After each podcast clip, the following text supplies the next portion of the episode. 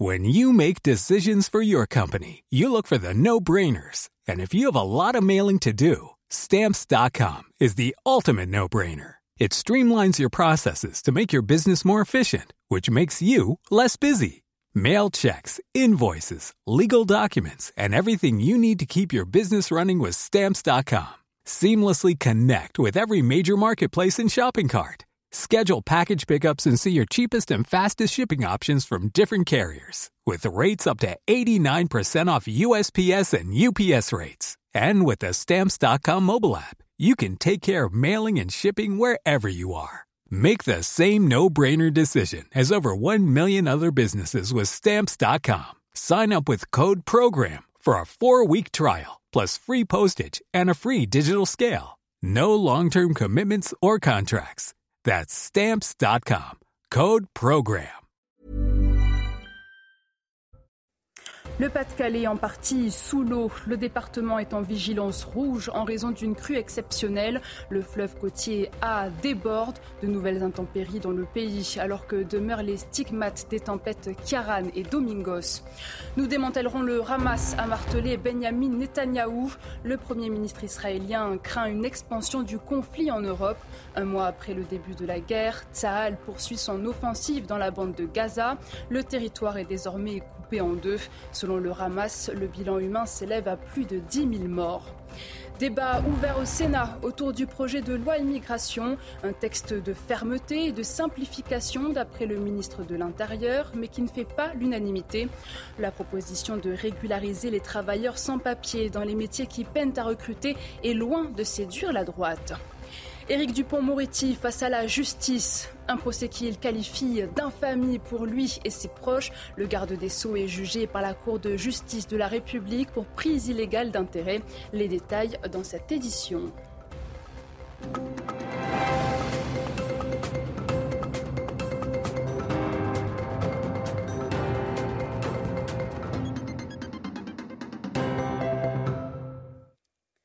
Bonsoir, merci d'avoir choisi CNews pour votre journal de la nuit à la une.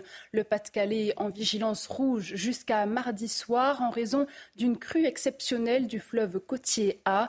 Les établissements scolaires de 36 communes resteront fermés. Depuis le passage des tempêtes Kiaran et Domingos, 73 000 foyers restent privés d'électricité. De nombreux réseaux électriques ont été endommagés. Reportage en Charente-Maritime de Solène Boulan, Pierre Emco, Corentin Après la pluie, ce n'est pas encore tout à fait le beau temps.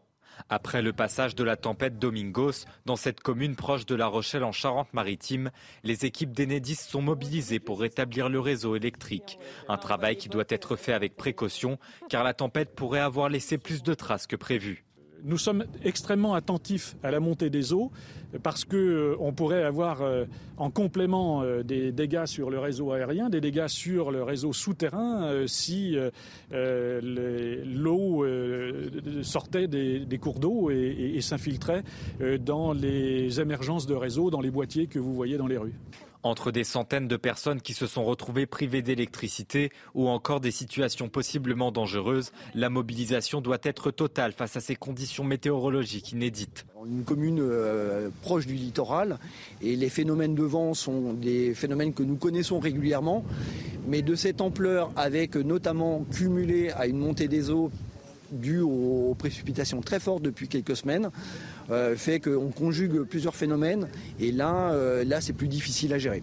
Si pour le moment aucune nouvelle tempête n'est annoncée, le département du Pas-de-Calais est tout de même placé en vigilance rouge pour les crues. Six autres départements sont en vigilance orange.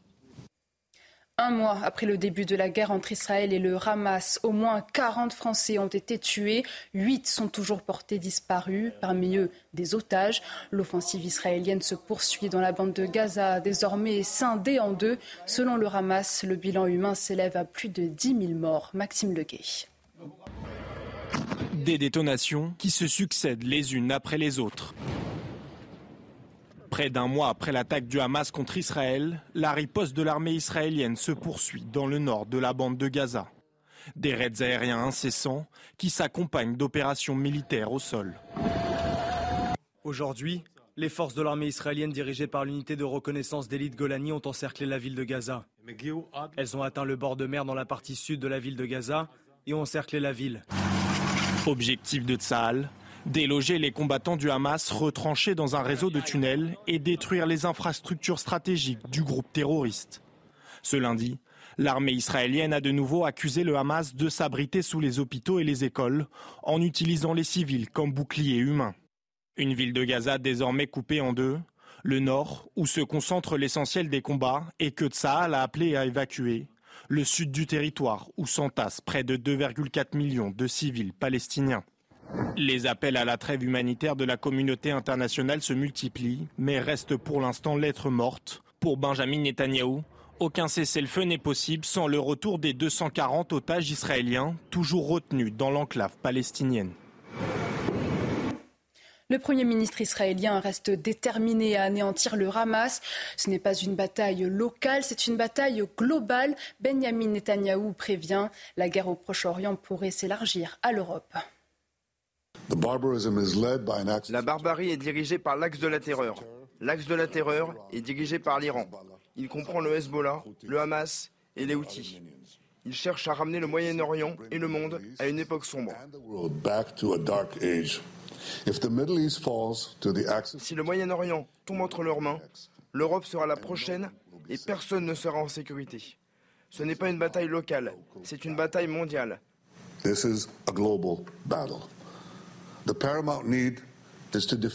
Le besoin primordial est de remporter cette bataille. C'est ce que nous menons actuellement contre le Hamas à Gaza. Il n'y a pas de substitut à la victoire. Nous vaincrons le Hamas et nous démantèlerons le Hamas. Cette image lourde de sens, 1400 bougies allumées devant le mur des lamentations, lieu le plus sacré du judaïsme à Jérusalem. Une cérémonie bercée de prières s'est tenue ce lundi soir en présence de familles de victimes de l'assaut du Hamas qui a coûté la vie à 1400 personnes en Israël. Le secrétaire général de l'ONU plaide pour un cessez-le-feu humanitaire à Gaza, une urgence afin de mettre un terme à la souffrance collective. Pour Antonio Guterres, je vous propose de l'écouter. Gaza devient un cimetière pour les enfants. Des centaines de filles et de garçons seraient tués ou blessés chaque jour. Plus de journalistes auraient été tués en une période de quatre semaines que dans aucun autre conflit ces trois dernières décennies. Plus de travailleurs humanitaires de l'ONU ont été tués qu'au cours des périodes comparables dans l'histoire de notre organisation. Je salue tous ceux qui continuent à sauver des vies malgré les défis et les risques considérables. La voie à suivre est claire. Un cessez-le-feu humanitaire, immédiatement. Toutes les parties doivent respecter toutes les obligations qui leur incombent en vertu du droit humanitaire international immédiatement. Cela signifie la libération inconditionnelle des otages à Gaza. Immédiatement. Parmi les revers de la guerre, les recherches pour retrouver et identifier les victimes sont ardues. Avec les bombardements, de nombreuses voitures sont calcinées, compliquant ainsi la tâche à la police scientifique. Les explications de Solène Boulan. Dans cette immense décharge, la police scientifique examine scrupuleusement chaque épave de ces voitures rangées les unes derrière les autres. L'objectif, tenter d'identifier les propriétaires des voitures et trouver ce qui a pu leur arriver au cours de l'attaque. Ils passent tout au crible pour essayer de trouver tous les restes humains. Ensuite, si nous avons quelqu'un dont nous ne savons pas ce qu'il est devenu, si nous ne savons pas s'il a été assassiné ou kidnappé, nous essayons d'identifier la voiture qui lui appartient. Les recherches sont éprouvantes et ravive des souvenirs d'une journée meurtrière qui a traumatisé toute une population. Cela fait mal au cœur chaque fois que vous entrez ou chaque fois que vous voyez cela parce que vous savez combien de personnes sont mortes dans ces voitures. C'est une date dont nous nous souviendrons probablement jusqu'à la fin de nos jours. Selon les autorités israéliennes, au moins 1400 Israéliens ont été tués lors de l'attaque du Hamas le 7 octobre dernier. Retour en France, un homme a été condamné ce lundi par le tribunal de Paris. Jeudi dernier, ivre, il a été interpellé par les forces de l'ordre rue des Rosiers après avoir intimidé les clients d'un restaurant muni d'une paire de ciseaux et au cri d'Allah Akbar. Il a également menacé de mort un agent de police lors de sa garde à vue. On fait le point avec Célia Barotte. Shahid M a été reconnu coupable des faits de violence avec arme et menace de mort sur une personne dépositaire de l'autorité euh, publique. Il a été condamné à six mois de prison avec sursis, une obligation de soins en addictologie et une obligation de fixer une adresse de domicile. Le ministère public avait requis à son encontre dix mois de prison, dont quatre mois fermes. Dans le box, habillé tout en noir, les cheveux bouclés et la barbe bien taillée, l'homme de 38 ans a expliqué ne plus se souvenir des faits qui lui étaient euh, reprochés, car ce soir-là, il était dans un état d'ivresse. Un discours euh, calme, serein, parfois souriant, il a reconnu avoir euh, déclaré Allah Akbar ce soir-là, mais dit n'avoir jamais évoqué la Palestine dans ce quartier symbolique de la communauté juive. Il a déclaré, je cite, Je suis quelqu'un de très simple, je ne suis pas un terroriste, j'avais trop bu, je bois depuis 20 euh, ans, je ne savais pas où je me trouvais. Au sujet de la paire de ciseaux dont il disposait et avec laquelle il a menacé plusieurs personnes, notamment devant un célèbre restaurant de falafel, l'homme de nationalité pakistanaise a expliqué qu'il s'agissait de son outil de travail pour des missions non déclarées. Sur son profil, le tribunal a rappelé que Shahid M est arrivé en France il y a 11 mois et a fait une demande d'asile. Jusqu'à son interpellation le 2 novembre dernier, quai de l'hôtel de ville, son casier judiciaire était vierge. Étoile de David, taguée, insultes, croix gammées, plus d'un millier d'actes antisémites ont été commis en France en l'espace d'un mois. La communauté juive est inquiète. Certains envisagent même de quitter l'Hexagone pour s'installer en Corse. À l'inverse du continent, l'île de Beauté n'a pour l'heure pas été concernée par ces actes antisémites. Solène Boulan. Après la recrudescence des actes antisémites ces dernières semaines, un jeune rabbin corse a reçu plusieurs appels de fidèles sur le continent qui songent à s'installer sur l'île de Beauté. Certains très inquiets euh, de la situation, un peu paniqués, d'autres qui ont un projet depuis euh, peut-être longtemps euh, d'emménager dans une région un peu plus sûre du monde, vu la situation qui reste assez tendue encore sur le continent, surtout en en région parisienne. Pour l'heure, aucun flux massif d'arrivée n'a été observé en Corse. Ce sont des personnes qui réfléchissent. Il ne s'agit pas aucunement aujourd'hui d'une immigration euh, de masse euh, des communautés juives du continent vers la Corse. Un accueil auquel reste favorable cet élu indépendantiste sous certaines conditions. Nous, du moment où ces gens viennent chez nous pour appartenir à notre communauté, quelle que soit leur confession, et à partager nos joies et nos peines, il n'y aura jamais aucun souci. Maintenant, il est bien évident que euh, nous ne pourrons pas accepter sur notre terre certaines dérives que nous pouvons constater aujourd'hui ailleurs en Europe, et notamment en France, euh, à savoir euh, le communautarisme qui prend le dessus. Parmi les 500 fidèles que compte la Corse, aucun n'a été victime d'actes antisémites ces dernières semaines. Dans le reste de l'actualité, le projet de loi immigration débattu depuis ce lundi après-midi au Sénat, un projet qui vise à contrôler l'immigration et améliorer l'intégration selon Gérald Darmanin. L'examen du texte promet des débats houleux.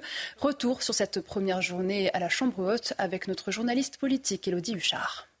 Une première journée de débat relativement calme ici au Sénat. C'est le ministre de l'Intérieur d'abord qui a défendu sa loi, une loi selon lui de fermeté. D'abord fermeté envers les délinquants étrangers, envers les passeurs ou encore envers les patrons voyous qui embauchent des sans-papiers. Une loi également, dit-il, de simplification, notamment en ce qui concerne les procédures d'asile. Et puis ensuite, chaque groupe a expliqué euh, sa position. Du côté de Bruno Retailleau qui préside les Républicains, il est très clair, il n'y aura pas de vote de son groupe en cas d'article 3 sur les métiers en tension. Et pourtant, on sait qu'en coulisses, tout le monde s'active pour tenter de trouver un compromis euh, sur ce euh, sujet. Et pourtant, Bruno Retailleau l'a dit à maintes reprises, le et en même temps en matière d'immigration, ça ne fonctionne pas. Est-ce que le gouvernement arrivera à faire plier Bruno Retailleau? On a l'impression devant les caméras qu'on est loin du compte. En coulisses, c'est beaucoup plus compliqué.